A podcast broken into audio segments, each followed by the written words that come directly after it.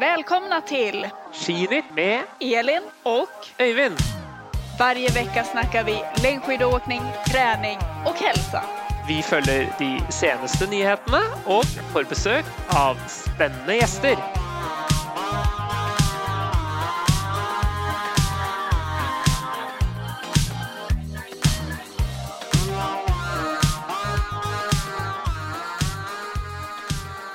Välkommen till ett nytt avsnitt av Skidnytt. Dagens avsnitt är i samarbete med klädvarumärket Johaug. Johaugs mission är att leverera högkvalitativa, funktionella och snygga sportkläder till kvinnor. De erbjuder såväl sommar som vinterkollektioner. Och jag personligen tycker ju att de här kläderna är eh, riktigt snygga. Vad tycker du Öyvind? Jo, Kanske det jeg, är någonting du kan ge till frugan? Ja, det er en bra julegaveidé, det. Um, det. Jo, jeg syns det, det ser Altså, klærne ser veldig bra ut. Og jeg ser jo når jeg er ute og trener i, i skogen, at eh, det er flere og flere som har eh, fått opp øynene for um, klesmerket. Og Johaug har jo Therese, som vi, vi må kalle henne Therese, eh, jo mye Er jo med på utviklingen av klærne selv. Har jo eh, mye, gode mye gode erfaringer med, med hvordan treningsklær bør, eh, bør være. Så jeg eh, tror det, det er et godt julegavetips til alle sammen der ute. Ja, for vi har jo æren att få dela med oss av en rabattkod till er lyssnare. Eh, podd 25, alltså POD25, ger er hela 25% rabatt på deras hemsida, johaug.com. Och den här koden är giltig fram till och med söndag. Och eh, rabattkoden och länken till hem hemsidan den kommer att finnas i beskrivningen.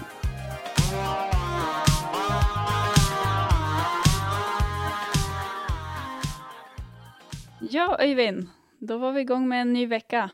Ja, Hur er det läget i Oslo?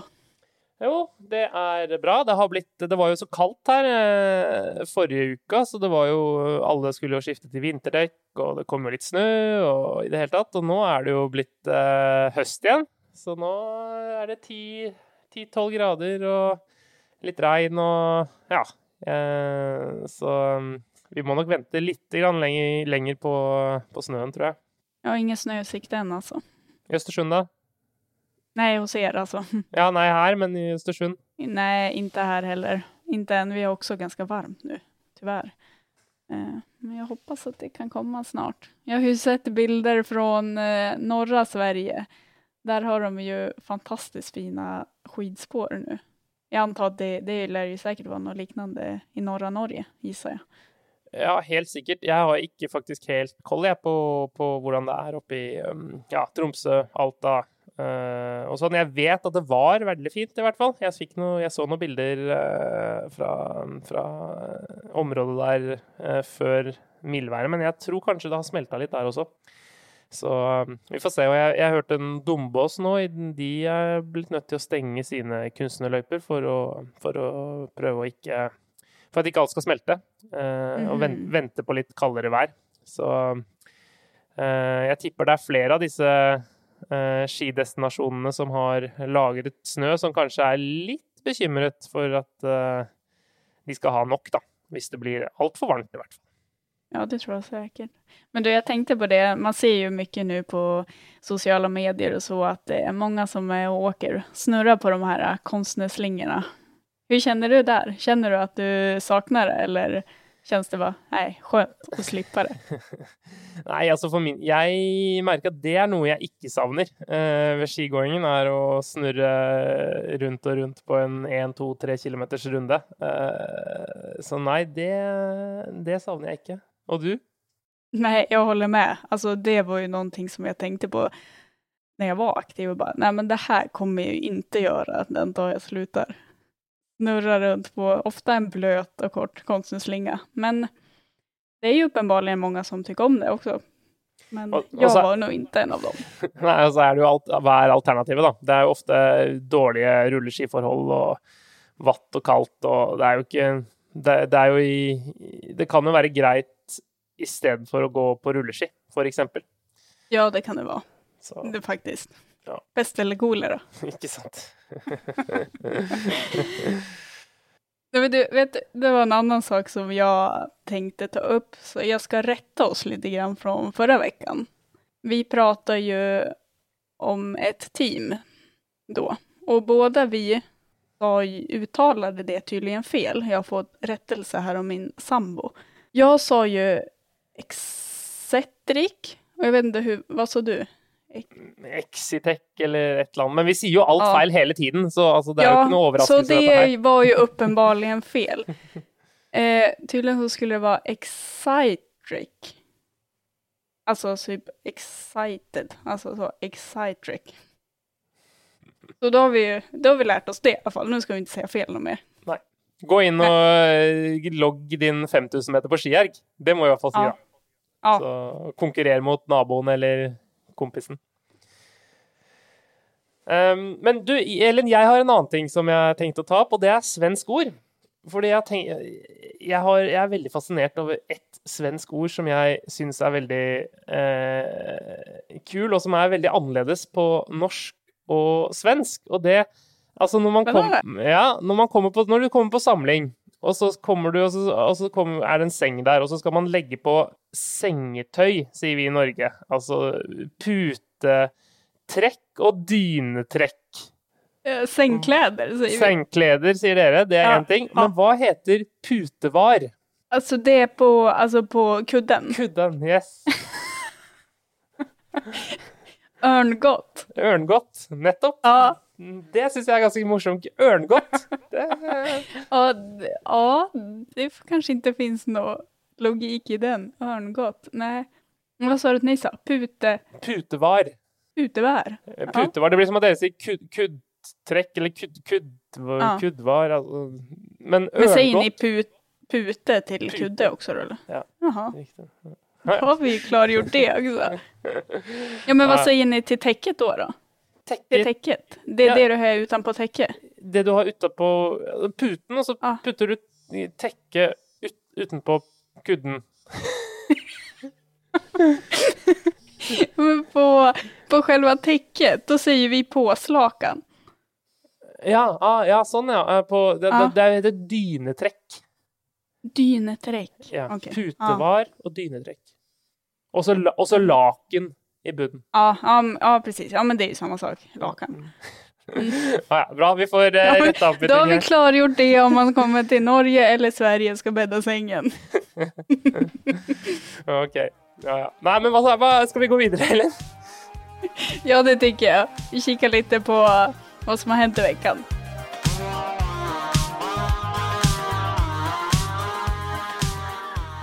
Det är ju många som är på hög höjd nu. Både svenska landslaget och norska landslaget befinner sig ju på hög höjd just nu. Och det är väl egentligen, um, alltså vi har ju ett OS som kommer här i vår som går på just hög höjd. Så att uh, jag har ju sett det, det är många som har velat satsa lite extra på å träna på hög höjd. Kan inte du förklara liksom varför, varför man det? Nei, høyden er jo Altså, det er to forskjellige det, eh, prinsipper, da. Det ene er jo høydetrening, altså som for å få eh, effekten av det at eh, det er mindre eh, lufttrykk da, når du kommer høyere opp i atmosfæren, og det gjør at eh, kroppen, når du kommer dit, så begynner kroppen å sette i gang en del prosesser for å, å eh, motvirke, eller for å gjøre at du, du takler høyden bedre, da, ved å øke pustefrekvensen og, og, og mm, øke produksjonen av røde blodlegemer. Og det er den effekten man er ute etter, at man er i høyden. Og så når man kommer ned igjen til lavlandet, så har man da fått flere, forhåpentligvis da, flere eh, blodceller til å frakte oksygen. Eh, men så er det også den biten med høydeakklimatisering, som også har jeg inntrykk av kanskje har blitt litt mer fokus på nå, eh, og med OL og sånn. At man, eh, man er i høyden for å vende kroppen til høyden. Og at man, når man skal konkurrere i høyden, så er det viktig å, å, at kroppen ikke får noe sjokk eh, når man skal prestere. Eh, så mm, jeg tror Jeg har hørt at det, jeg har fått litt inntrykk av at det er flere som har vært i en sånn, litt sånn utforskende fase nå på høsten. At de, de tester ut litt sånn forskjellige opplegg for å se hvordan kroppen eh, reagerer på høyden. Eh, og da kanskje kunne gjøre det samme før eh, OL, da, for å få være best mulig akklimatisert. Mm. Under din karriere så, du var jo på en del eh, höghöjdsläger. Eh, upplever du at du ble bedre og bedre på å akklimatisere deg?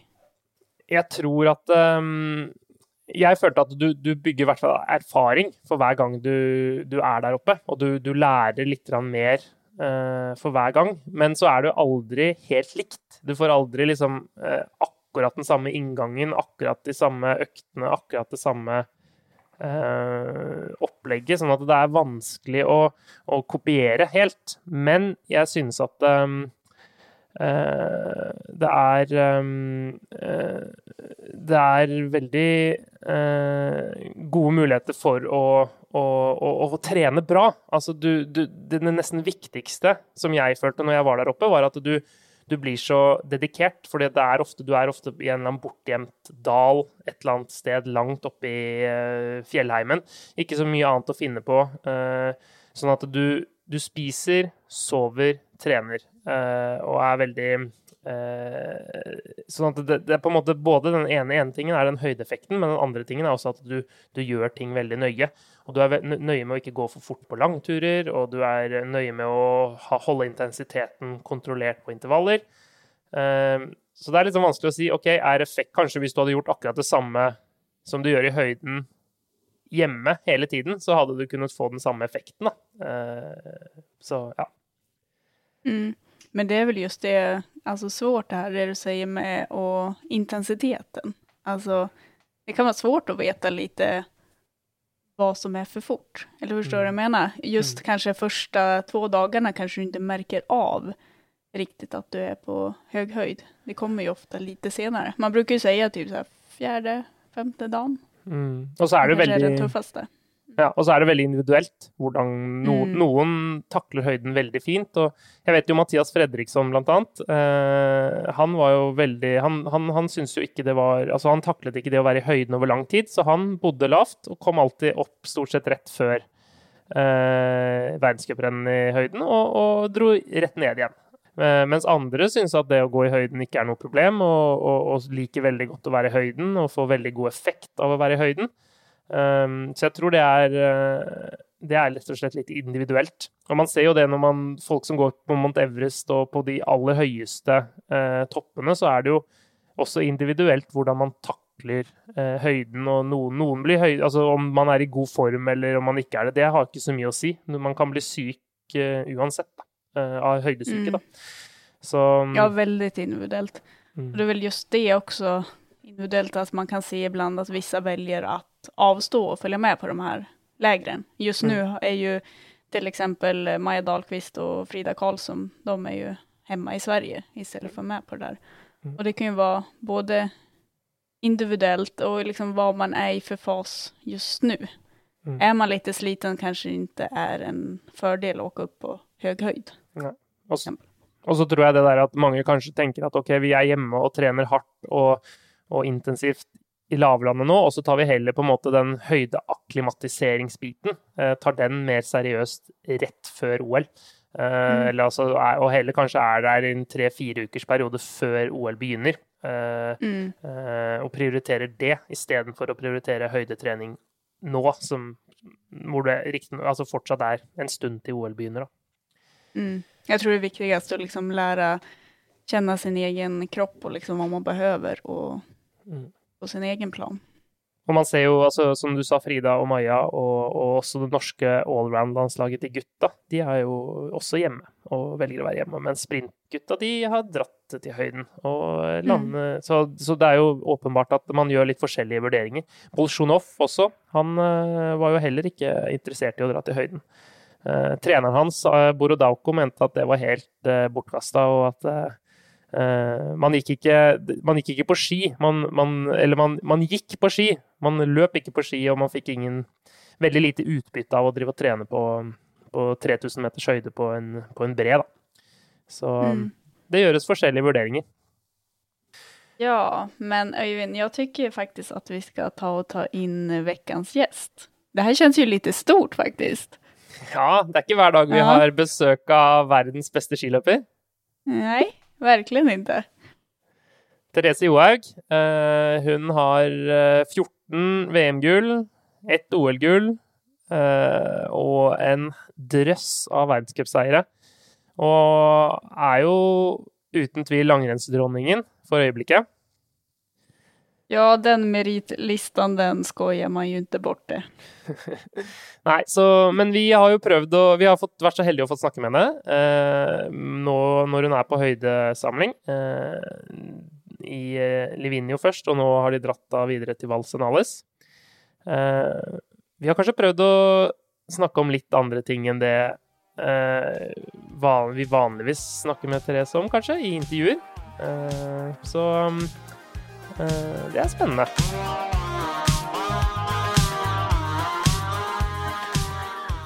Hei, Therese og velkommen til Skidnytt! Eh, Takk, takk. Så, hvor befinner du deg nå? Eh, og akkurat nå så er jeg i Livigno på høydesamling med laget. Har vært her snart i ei uke og har fortsatt hatt eh, tre uker Nei, to uker igjen. Så høydeopphold da på tre uker inn mot OL i uh, Beijing. Kul, spennende. Eh, nei men alltså, det, vi tycker att det är jättekul att du vill eh, gästa oss här i Skidnytt och vi vill ju lära känna Therese lite mer. Så eh, yeah. vi skulle, skulle inte du vilja berätta lite eh, om dig själv? Vart är du född och uppvuxen og har du syskon? Eh, ja. Nei, altså jeg er jo oppveksten i ei veldig, veldig lita bygd. Eh, ganske langt eh, ja, i nord i Eller i Østerdalen, da. Eh, øverst eh, i Nord-Østerdalen, egentlig. Sverige. Eh, Plass som heter da Nei, ikke så langt fra Sverige, faktisk. Det er bare en ja, maks en og en halv time til Funnesdalen. Det er jo ei lita bygd sør for Røros eh, som heter Dalsbygda. Ca. 400 innbyggere, ikke så stort. Eh, og oppveksten der på gard eh, sammen med min mor og far og mine tre søsken. Jeg har en storebror, en lillebror og en lillesøster. Så um, har jo egentlig hele tida likt å, å drive på med idrett og vært veldig aktiv. Eh, men eh, drev vel egentlig veldig allsidig til jeg var sånn 17-18 år, med både turn og fotball og, og ski. Eh, og så falt vel velget på langrenn sånn i 16-17-årsalderen, at jeg hadde kjente mer og mer lysta for at, hadde, at det var det jeg hadde lyst til å drive på med. Eh, men uh, sparka fotball til andre året på videregående, da. Ja. Hvordan har altså, brødrene dine altså, Vi har jo Karstein, eh, lillebroren din. Han er jo skiløper, går eh, for Team Ragde eh, og eh, har gjort det kjempebra i vinter. Nå etter at han la opp, egentlig. Så det er jo litt morsomt. det er litt gøy. Men jeg, vi vet jo at dere er veldig tette og på en måte trener mye sammen og sånne ting. Og han bor vel, er vel Altså, han bor i huset ditt omtrent? Eller i hvert fall rett ved siden av. ja. Eh, men har, dere er jo veldig tette. Hvordan eh, Har den relasjonen vært tett hele tiden? Og hvordan er det med de andre søsknene dine? Snakker du like mye med dem, eller eh, hvordan Det er jo, vi er jo ganske tett alle, alle vi søsknene, eh, men eh, eh, Og har jo drevet på med idrett eh, alle sammen. Eh, Mens eh, kanskje min storebror og min lillesøster var mer aktiv kanskje på slalåm og alpinski og snowboard og den biten der, så var det på en måte jeg og Karstein som fant interessa for ski og, og langrenn. Og eh, har vel trent sammen eh, stort sett eh, hele oppveksten. Og det har jo utvikla seg videre til, til nå i dag, der vi trener veldig, veldig mye sammen. da. Det som på en måte kanskje har vært litt sånn unikt for meg og han, er jo på en måte det at vi kunne ha matcha hverandre på økter, og at jeg kanskje på en måte har hatt et såpass høyt nivå da, inne både på løping og, og, og ski til at uh, vi kunne ha trent sammen. Det er jo mange andre også som er søsken, men som kanskje ikke har det samme nivået, på en måte. Uh, så der har vi jo vært veldig heldige, da. Det er jo litt morsomt. eh, Stakkars Karstein er jo vant til å ha motbakke løpeintervall med meg, og har hele tida trodd at han var dårlig i elgjufs. Eh, helt til han flytta til Lillehammer og begynte å trente med andre, og så bare Fader, liksom! Jeg er faktisk ganske god. så det, det var jo Ja. Men Lyksigt å ha en sånn trogen treningskompis, i alle fall. Altså, det har jo vært unikt både for meg og for han at vi kunne utvikle hverandre. og Spesielt eh, sånn for min del nå, nå i senere òg, at eh, han eh, kjenner jo meg kjempegodt, og jeg bruker jo like mye han som en trener i dag. Mye på grunn til at han vet hva som funker for meg, og hva som ikke funker, og på en måte tør å være ærlig og si ifra hvis det er ting han mener jeg gjør feil, eller hvis jeg gjør ting riktig. Så det er jo veldig veldig godt å kunne ha en du kan stole sånn 100% på, da. Hva gjør dine to andre søsken? Er de eh, Og min eldstebror han eh, jobber i Forsvaret eh, og er kiste, kistjeger. Og min lillesøster hun er sykepleier og bor i Oslo. Så hun er vi jo veldig mye sammen mm. med òg, da. Men har aldri vært noe sånn eh, interessert i idrett på samme måte som meg. Hvem er det som skal ta over gården, da?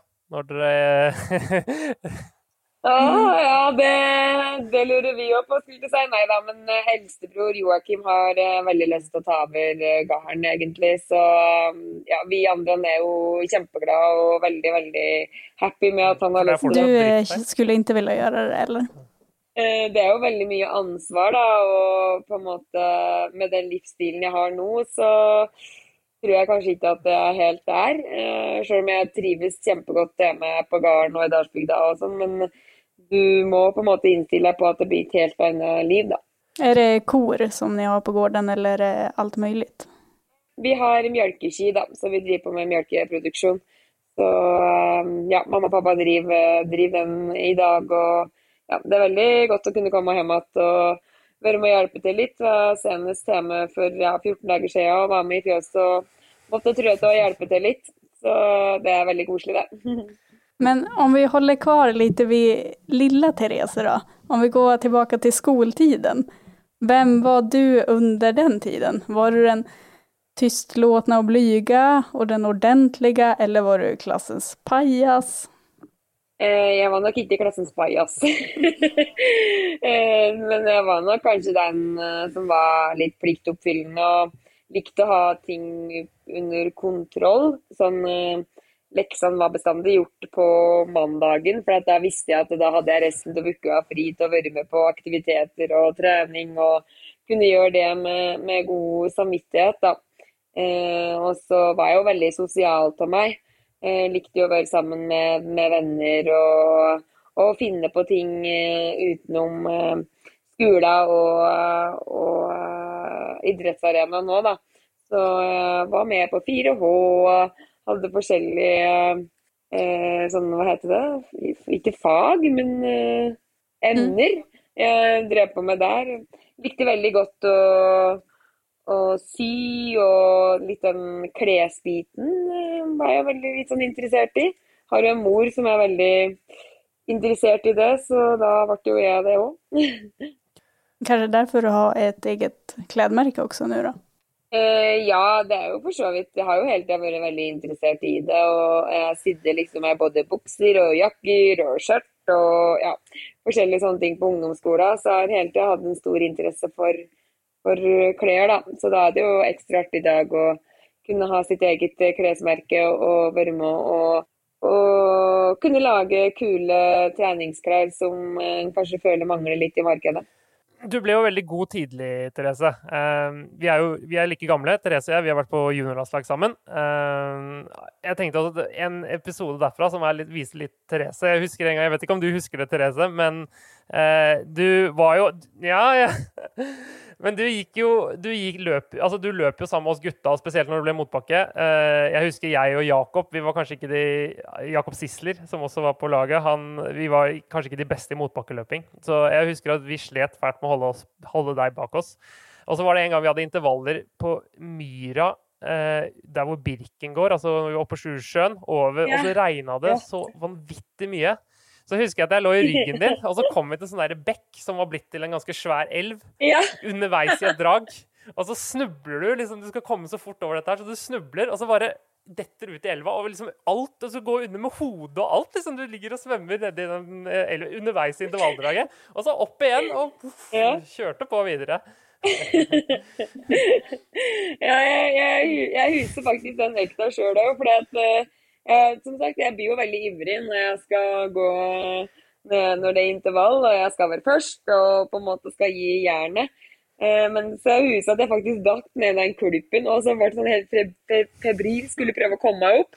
Og så kom Marte bak meg, og jeg var nesten sånn at jeg trykte henne ned i myra for at jeg sjøl skulle prøve å komme opp og på en måte fortsette å springe. Så jeg følte meg ikke så veldig bra der akkurat. Nei, men du og, du og Marte var jo veldig gode. Dere ble jo kalt Team Turbo, eh, gode venner. Og, Ja. eh, men altså, du Det gikk jo på en måte Dere har jo etter hvert gått litt i hver deres retning, men Marte er jo trener for Team Innlandet nå og er jo fortsatt involvert i langrennssporten, så det er jo veldig bra. En veldig stor ressurs.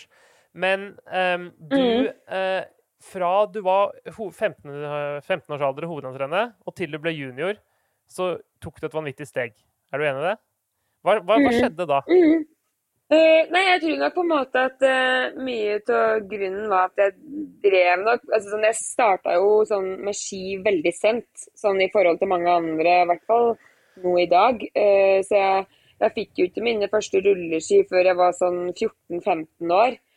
Eh, og ja, trente, trente egentlig ikke så mye. Eh, var med på min første skitrening da jeg var 13-14.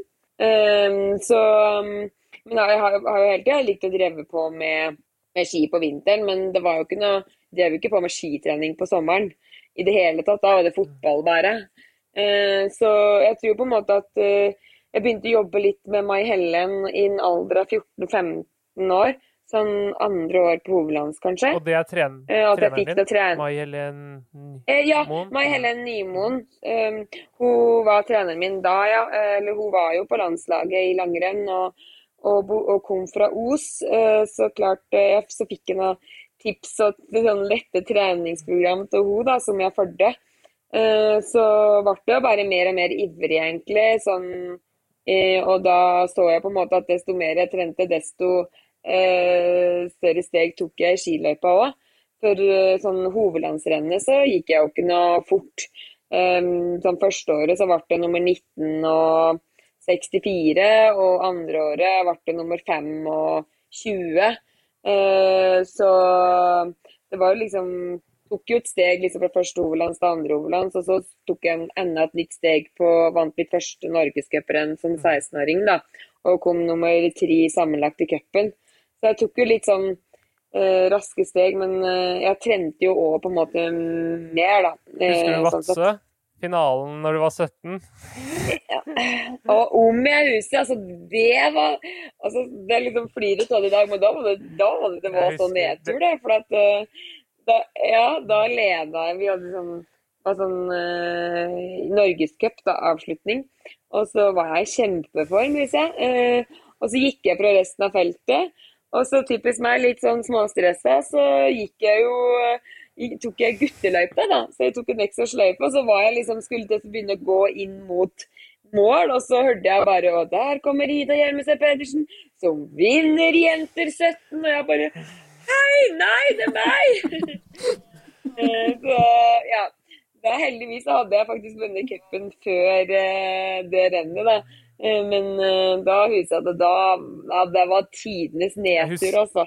Og jeg gren og gren og gren Jeg husker det, at du var veldig lei deg. Fordi, men altså, du hadde jo, det skal sies, altså, du, dere skulle gå to ganger 3,7. Det var sånn skiatlon med skibytte. Du gikk sju- 3,5 3,75 Ja. klassisk, og så skulle dere gå 3,75 skøyting. Du gikk fem kilometer Ja. skøyting. Du gikk gutteløypa. Du Ja. ble nummer sju eller åtte, tror jeg, allikevel. Ja, det var, det var sånn, jeg gjorde det jo faktisk jævlig bra at jeg gikk lenger, men eh, ja, uff a meg. Men det, det viser bare hvor god eh, du allerede da var blitt, da. Men at du har i hvert fall tatt et vanvittig steg. Og det var jo Ja. det er åpenbart at eh, Og det fortsatte jo. Det var jo bare et par år etterpå at du tok bronse i VM i, for senior. Ja. Ja, det var det. Ja.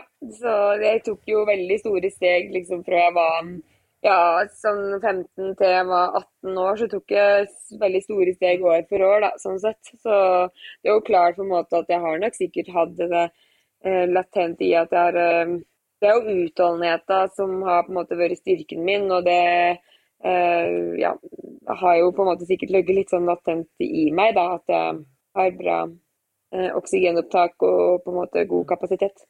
Selv om jeg har trent for det òg, ikke for det. Det måste ju vara otroligt motiverande när du väl började åka skidor och började träna och såg de där, den där utvecklingen så snabbt. Ja.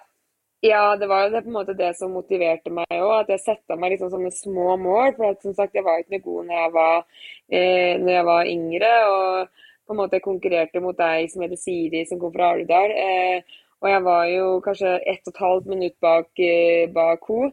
Eh, og så satte jeg liksom neste gang vi skulle møtes, da. Det, så hadde jeg som mål å på en måte være 1-10 bak henne, at jeg liksom skulle kapre 20 sekunder. da. Og så klarte jeg det, og så tok jeg liksom nye 20-30 sekunder. Og, øh, og, så gjorde jeg det, og så husker jeg liksom at jeg klarte å slå henne med ett eller to sekunder på cheeren oppe i. Og det var liksom det var sjukt stort, liksom, å klare å slå henne, da. Uh, så um, jeg har egentlig vært vant til å sette meg sånne, sånne små mål, da, og det tror jeg på en måte er viktig òg. At du liksom ikke skal sette mål at du skal slå den neste konkurrenten din eh, på neste skirenn. For det er litt sånn umulig egentlig å hente, kunne hente inn ett og et halvt minutt på, på, på bare en måned, liksom. Men hur var det å slå gjennom så tidlig som du gjorde? Det må jo inneburit en hel del oppmerksomhet og så. takler man det? När man är så ung? Var det svårt eller var det att man bara man gillade det på något sätt? Eller var det svårt? Ja, er klart. Det er jo morsomt å, å, gå fort, men samtidig så er det jo litt den derre presset ut derfra som når du er så ung da. Eh, og husker jo spesielt sånn fra Sapporo, når jeg tok eh, bronsemedaljen der. Og jeg visste jo egentlig ikke riktig helt hva jeg var med på når jeg var borti Sapporo der, og 18 år og på andre sida av jordkloda, skulle jeg si. Uh, og jeg hadde jo, når jeg kom dit, så hadde jeg jo mest lyst til å bare reise hjem igjen. Hadde jo ikke lyst til å gå, og jeg ble sjuk, og bare Det her vil jeg ikke, liksom. Så var det Anders Aukland Nei, Jørg... Nei um, Fredrik. Uh, Fredrik Aukland, som var treneren vår på den tida, både til meg og Øyvind, da. Så um, han liksom bare lå meg du, du, må liksom gi det en sjanse. Tenk på, det, tenk på hvis det er den eneste sjansen du har til å gå et VM. Og så bare ja, OK, ja. Og så gikk jeg, og så ja, Jeg er veldig glad for det nå i dag, da. At jeg gikk, og veldig stolt over den bronsemedaljen der. Men samtidig så Etter den bronsemedaljen så ble det jo mer styr, og på en måte folk ville ha en del tåen og sånn. Så det, også, det har jo kosta krefter, det òg, på en måte. Uh, og litt med det at uh, han skaper jo forventninger til seg sjøl til året etterpå òg og så tror du fort at du er på det nivået fordi du har klart den tredjeplassen. Men, eh, men det så han jo veldig fort at det, det, er jo ikke der nivået mitt ligger. Altså Året etterpå så fikk jeg jo tiendeplass, femtendeplass, tolvteplass. Altså jeg klarte jo nesten ikke å og da blir det nesten det en sånn nedtur for at du på en måte folk rundt og du sjøl føler at du skulle ha gjort det bedre. Da. Eh, så Det er jeg på en måte litt sånn opptatt av å si til yngre jenter nå i dag, at du kan liksom klare ett eller to løp på dine toppdager og være på pallen i et worldcup, men, men eh, du klarer ikke å være stabil der som en, en 19-20-åring. Altså, for at du, du, konkurrerer mot folk som har masse erfaring og masse rutiner, og som har x antall treningstimer i mm. kroppen. Da.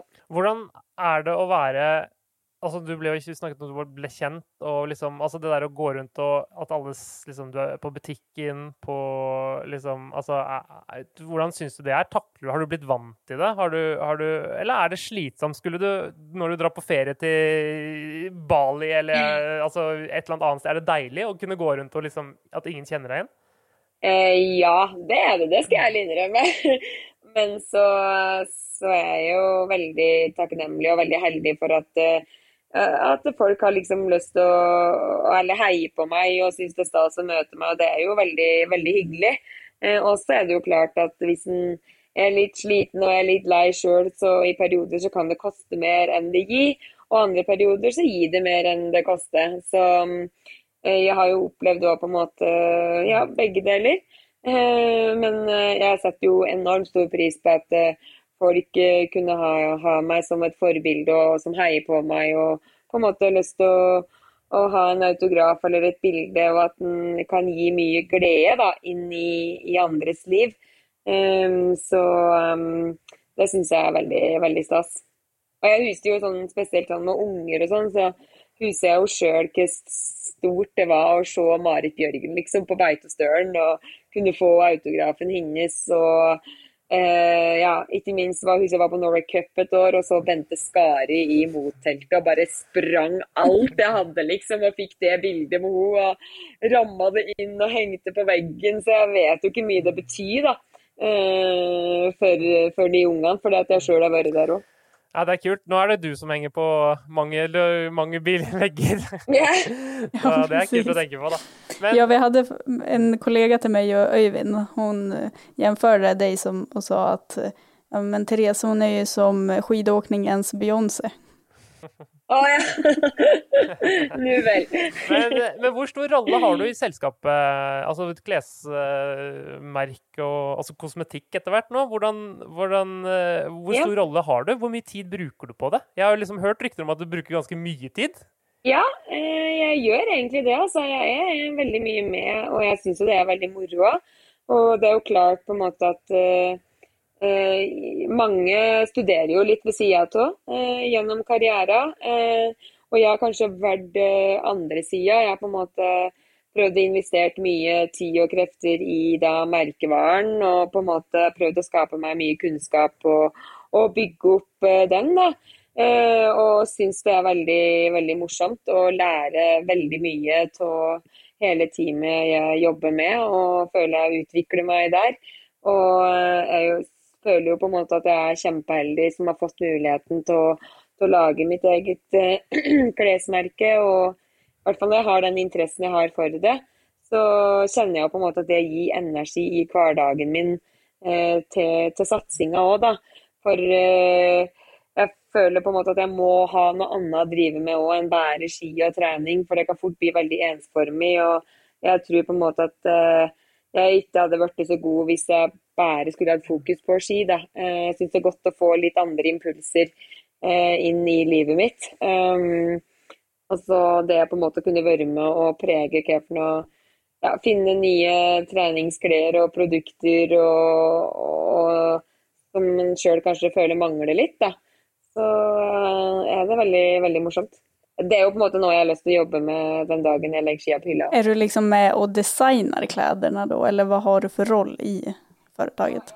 Og jeg kan vel si litt sånn som poteten, kan vel si. At jeg er med litt både på design og litt på markedsføring og litt på salg.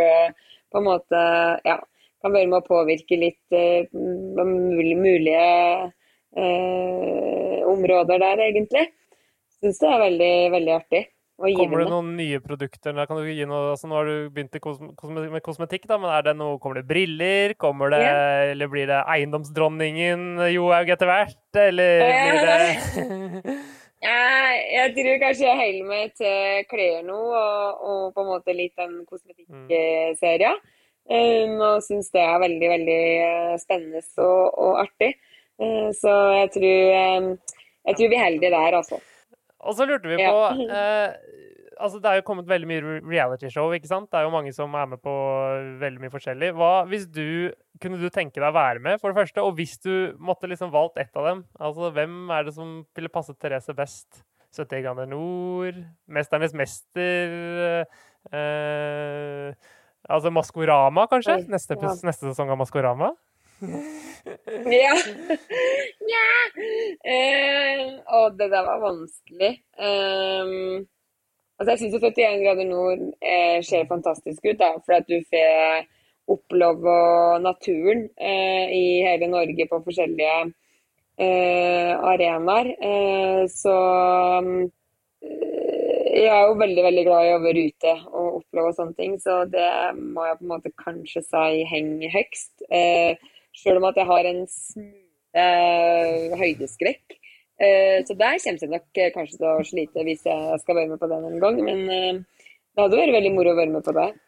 Nå er det jo, altså det nærmer seg en ny sesong, og det er mange unge som ikke har gått skirenn i fjor. Eh, juniorsesongen ble jo kansellert, og for alle de som var yngre også. De er sikkert spente, og de har ikke vært konkurrert på en god stund. Du har jo vært i den samme situasjonen selv, og du har Mhm. sikkert en del erfaringer og en del tanker rundt hva som var viktig å tenke på, både for å holde seg, holde, holde seg i gang gjennom perioden, og også liksom hva du skal tenke på nå når du skal begynne å konkurrere igjen. Oh, eh, nei, det er jo som sagt, jeg har jo på en måte, en måte opplevd å være ute i, i to hele sesonger. Eh, og, men mitt fokus da var på en måte bare å gjøre det beste ut av det. Og jeg føler på en måte at jeg hadde en enorm mulighet til å legge ned veldig, veldig mye trening. Eh, og terpe på de små detaljene som gjør at jeg kan bli en enda bedre skiløper. da, Og få ikke minst kontinuitet da, i, i det en eh, jobber med og en mulighet til å ha et solid treningsgrunnlag. Eh, og det følte jeg på en måte at jeg klarte. Og så var det det å snu, snu om litt når du da skulle begynne å, å konkurrere igjen. Eh, men eh, jeg tror liksom det fokuset mitt var når jeg da skulle tilbake i, i skisporet og på startstreken, så var på en måte at jeg, nå skal jeg ikke gjøre noe annerledes enn det jeg gjør på trening. For hvis jeg klarer å gjøre det det jeg har gjort nå på alle intervallene jeg har gjort, eh, på alle, eh, alle liksom langturer og teknikkøkter og sånn, så, så, vil jeg få ut mitt beste. Så jeg tror på en måte veldig liksom, det å ha fokus på, på, det å gå bra på ski og liksom ikke tenke at uh, skirenn uh, At du skal gjøre noe ekstraordinært da, med et skirenn. Jeg tror det er veldig veldig lurt i å, å seg arbeidsoppgaver og teknikk og prøve å få til det du, du har gjort på trening. Da. For det er fort gjort at uh, skulderen kan bli litt høy og at den begynner å mase veldig da, når startnummeret kommer på. Det er liksom viktig å senke skuldrene og, og, gå bra på ski, for det er faktisk da du går fortest, fortest da. Altså ikke minst at den skal ha det morsomt, da. Det, ja, det er da det kanskje aller, aller viktigste.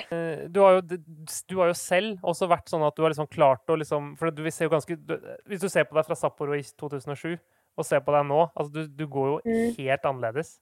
Har du liksom den tekniske mm. forvandlingen og det der du har klart å på en måte, som du sier, å roe deg ned, senke skuldrene, få mer kraft ned i underlaget. Har du liksom Har du mm. hatt noen sånne enkle nøkler for å på en måte få til det, eller har det bare vært liksom nøysomt arbeid, liksom, for å få det til? Jeg tror på en måte det er begge deler, da. Det er jo veldig, veldig, veldig mye trening. Og veldig, veldig mye terping opp og opp og opp igjen. Og på en måte det er liksom ikke noe hokus pokus. Det er du må ut, og du må gjøre jobben. Og du må gjøre den kjedelige jobben. Eh, eh, og så har jeg på en måte jobba litt med, med måte, det å ta seg tida og på en måte det jeg sa, liksom å gjøre øvelsen og teknikken rett. da. At en ikke bare skal stresse og mase, men at en skal ta seg tida til å, å, gjennomføre skyva, til å få nok kraft i staven eh, for å få mest mulig fremdrift. da. Det er liksom viktig det å ha med seg i huet eh, ja, og tenke teknikk. Eh, det er i hvert fall veldig, veldig, veldig viktig for meg. Jeg som skiløper er jo veldig imponert over den den, altså se på hvordan den utviklingen du har hatt, da, hvordan den er. Fordi at du liksom det, jeg, jeg, vet jo nå, selv hvordan jeg jobber med teknikk, og på en måte hvor ekstremt små mm. forskjeller Altså, det er veldig vanskelig å se mm. at man på en måte prøver å endre ting. Mm. Men du, for deg kan du virkelig se at det har, liksom, det har skjedd veldig store forandringer, da. Og det er ja. ekstremt imponerende at du har fått det til, og det har vært litt bedre. Det er jo klart, men så har han jo det er jo som sagt mange, mange, mange, mange, mange tusen treningstimer som har blitt lagt ned for å klare det òg. Det er mange andre som også Det er mange andre som trener mange tusen timer og ikke får det til. Så ja, ja, det er sant, det. Men det handler jo liksom om å være fokusert da, når en er på, på trening og, og, ja, og jobbe med det. Så, har du en favorittøkt? Ja. Om jeg har favoritt, favorittøkt? Og jeg er jo veldig glad i løping i motbakker, da. Så sånn på sommerstid så, og høsttid så må det nok være en uh, motbakkeintervall, ja. Uh, enten på rulleski eller løping i motbakken. Sånn uh, liker veldig godt uh, ja, Hvis det skal være en litt sånn hardøkt, sånn fem, fem ganger fem eller fem ganger seks, syns jeg er helt perfekt. og det er sånn to og et halvt minutt, kanskje. Ja. Ikke sånn Din bror, han tevler jo langløp. Bruker du følge med han på langturer? Stakning? Jeg har jo hatt noen stakeintervaller med, med Karstein. og det er jo sånn, Da går jeg på mye lettere hjul da, enn han. Og Og jeg er veldig fascinert over hvordan dere som langløpere trener. da. Eh, og, og, lange økter med impulser og intervaller i en langtur. og Det er jo litt å stå og dra på skiergen og ja. Jeg blir jo veldig, veldig eh, imponert og syns det ser veldig artig ut. Så eh, nå er jeg på en måte OL og jeg liksom ikke hadde lyst til å være med på de mest brutale øktene eh, i forkant av det, men eh, kanskje senere så har jeg lyst til å prøve meg på å være med litt på det kjøret der. Det, det, det var det jeg tenkte komme til, om det er noe som lokker, det her med langlopp? Det er jo veldig, jeg har veldig lyst til å gå Marcialonga et år, egentlig. Kjenne på det. Um, så det har vært moro å kunne ha prøvd seg. Det, jeg ser jo liksom fort at det er en helt annen måte å trene på enn det vi eh, eh som går eh, kortlangrenn, eller hva en skal si. eh, vanlig langrenn gjør, da. Eh, så det er, det er, veldig spennende å se at eh, jeg tror på en måte mange kan ta steg eh, begge veier ved å Det er jo det er sånn. mange som har meninger om, i hvert fall i langløpsmiljøet, som tenker at hvis Therese kommer og går altså Birken har vi jo sett at du kan vinne, men sånn som eh, Vasaloppet, mm. da, som kanskje er liksom det største og det flateste sånn sett. Og hva tror du Tror ja. du du kunne kommet og med en to-tre ukers forberedelser eh, og vært i toppen i Vasaloppet? Eller tror du at det hadde vært for vanskelig? Ah, jeg tror det skal holde hardt. Altså, sånn, jeg tror jeg på en måte jeg må ha mer grunnlag enn bare to sånn, Hvis jeg har stilt noe i dag, så jeg har jo en veldig bra eh, grunnlag, ikke noe med det, men, men, jeg har ikke den spissinga eh, som det de som driver med langløp har, da, de der spesifikke øktene hvor du står og staker og staker staker og går i kjelleren og blir sånn utmatta i overkroppen. Eh, jeg tror på en måte at eh, kapasiteten og det, det har jeg. Men eh, det er den derre utholdenhet og styrke etter liksom den tredje timen, og du fortsatt liksom skal stå og, og banke i, i, overkroppen. Jeg mangler det. Så jeg har veldig respekt for det, det de jentene presterer der. Det er helt uh, sjukt rått. og uh, jeg kan ikke si at jeg skal komme inn der og bare naile det der, for å si det sånn. Også det kommer til å bli hardt. og uh, ja, Min forse er jo utholdenheten. så um, ja, det blir jo ofte fort gjort at det blir avgjort på slutten nå, da, eller når guttene kommer. Men det har veldig, vært veldig veldig moro å ha prøvd, men uh, jeg tror det skal hardt holde å være i toppen, ja. Men skulle du kunne tenke deg å gjøre lignende som Marit gjør nå? Altså at du satser på langlopp og den sesong? Uh, ja. Uh, ja, det vil tida vise, liksom, hvem jeg har lyst til å, og hvem føler. Men det har jo det har vært veldig moro å prøve seg. Det har det absolutt. Så jeg liker jo å prøve litt andre Utfordre meg sjøl litt på andre områder òg. Så det har vært veldig moro å ha prøvd et år når det passer. Da har vi ett siste spørsmål, Therese. Eh, det er litt mer sånn alvorlig, kanskje. Men eh, altså, det har vært mye fokus på mat og spiseforstyrrelser med altså, både Maren Lundby og, og, boka til Bjørgen og litt sånne ting. Eh, har du liksom Altså, er det sånn at idretten har gått for Altså, hva skyldes det? det liksom, for det gjelder jo liksom sykkel, løping, langrenn, orientering. Det er jo alle disse utholdenhetsidrettene hvor det selvfølgelig åpenbart er viktig å være Eh, lett og tynn, da. Men hvordan skal man tenke som både ung utøver, kanskje spesielt, på det der på en måte eh, langsiktige preg altså For det er jo mange 13-14-15-16-17-åringer som sliter med det. Og, mm. og, også det med liksom, at idrettens natur kanskje har den blitt for brutal, liksom? Vi, jakter vi for mye eh, det optimale? Mitt inntrykk er på en måte at det her har vært en del av idretten i, i alle år. Eh, når du ser liksom først på 90-tallet til nå i dag, så tror jeg på en måte den eh, eller, problematikken har vært der over lang tid. Og så på en måte går det i bølgedaler hvor mye på en måte det blir fokus på det og ikke fokus på det. da. Eh, og, men det jeg på en måte sånn føler med langrenn, da, er jo det at eh, den har faktisk en arena der du Eh, kan eh, som teller alle mulige slags kroppsformer. Altså, vi har sprint, og vi har langdistanse, vi har 5 km, vi har 15 km.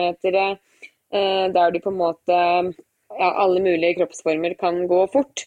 Og det er jo på en måte et bevis på sånn. Ja, Marit f.eks. er jo et levende bevis på det. Koitonen, Neumanova, når jeg satsa, var jo på en måte ingen uh, sånn uh, Altså, jeg, jeg, er jo på en måte en liten annen type person som er født uh, litt ikke så høy og er liten og på en måte litt sped. da. Så jeg tror jo på en måte at jeg må jo ha den kroppsformen han er bygd med. Og så tror jeg på en måte at han Det er trening over tid som på en måte gjør om du blir god eller ikke, og på en måte ikke det å ta noen snarveier, da. For det lønner seg ikke. Det har du sett mange eksempler på at uh, mange, mange utøvere kan fort uh, miste en kilo, og så går de fort, og så blir de borte.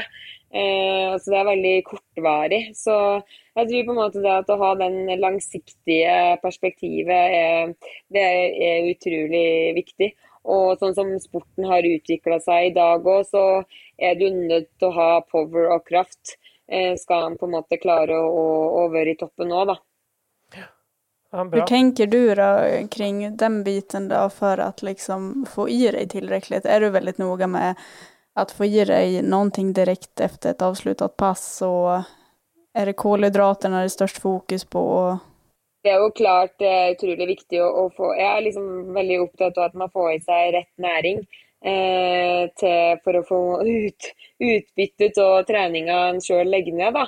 Og eh, det er liksom det å ete ordentlig norsk eh, kosthold, det har jeg veldig trua på. da. Ikke noe sånn eh, dietter her, her, eller der. Eh, det, ja, jeg er i hvert fall et veldig, veldig veldig tradisjonelt, uh, og ikke noe hokus pokus. Fløtemysost? Fløtemysost? Ja, fløtemysost, ja. ja, ja. Er den med? Er den med? Eh, og ja da, den er Italia. Jeg har ikke tenkt på det. så jeg tror liksom det er veldig, um, er veldig viktig. At den fyller på med, med, med rett næring. Um, ja. Øyvind, du kanskje får bjuda Therese på stuvede makaroner og korv nå? da? Ja, jeg må gjøre det, kanskje. Har, Elin har lært meg stuvede makaroni og korv, eh, pølse, til, som middagsrett, som jeg liker. Å, men det er så godt! Ja, det er kjempegodt. Ja, visst det er det. Ja, altså, det, var, det var favoritten min uh, når jeg var, var litt, litt yngre. Altså, nå har jeg fått utvida litt av matveien, da. Så jeg kan ikke si at det er helt favoritten min i dag. Men uh, makaronigrateng med pølse, åh! Det var favoritten. Ja, jeg, det skal jeg love deg. det er bra. Jeg har Ma Ma Magnus på ett, ett, år og to måneder, og han er veldig glad i det også, så det passer fint for pappa. da, For da kan, vi liksom, kan jeg skylde på at Magnus har lyst på det, og så kan vi Ja, ja men det, det er sjukt godt, faktisk. Bestemor brukte å lage det bestandig, og det var sånn Da var det hæla i taket når hun lagde det. Ja, det er bra. Nei, men Tusen takk for at du kunne stille opp, Therese. Det har vært, uh, var veldig hyggelig. å ha deg med. Ja, så får du ha lykke til. Lykke til med treninga i høyden. Lykke til med sesongen. Vi skal heie på deg. Takk for det. Ja, stort lykke til. Ja. Ja. Okay. Ha det godt, da. Hei da. Hei.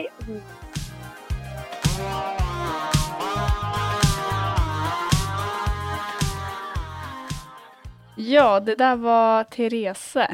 Og når vi ändå er inne då på Johag så glöm ikke bort å surfa inn på johag.com og använd rabattkoden POD25 som gir 25 rabatt. Kul! Men uh, da er det vel egentlig ikke så mye mer å si, Elin, enn at uh, si takk for i dag. Og så er det som vanlig at dere må veldig gjerne sende inn spørsmål til oss. Om tips om hva dere vil høre, spørsmål om uh, alt innen langrenn. De spørsmålene kan dere stille via e-post, og den e-postadressen er podkast at wsportsmedia.com. Så da høres vi vel hjem igjen om en uke, da, Elin? Det gjør vi det, Øyvind. Ha det så bra. Hei, hei. Hei.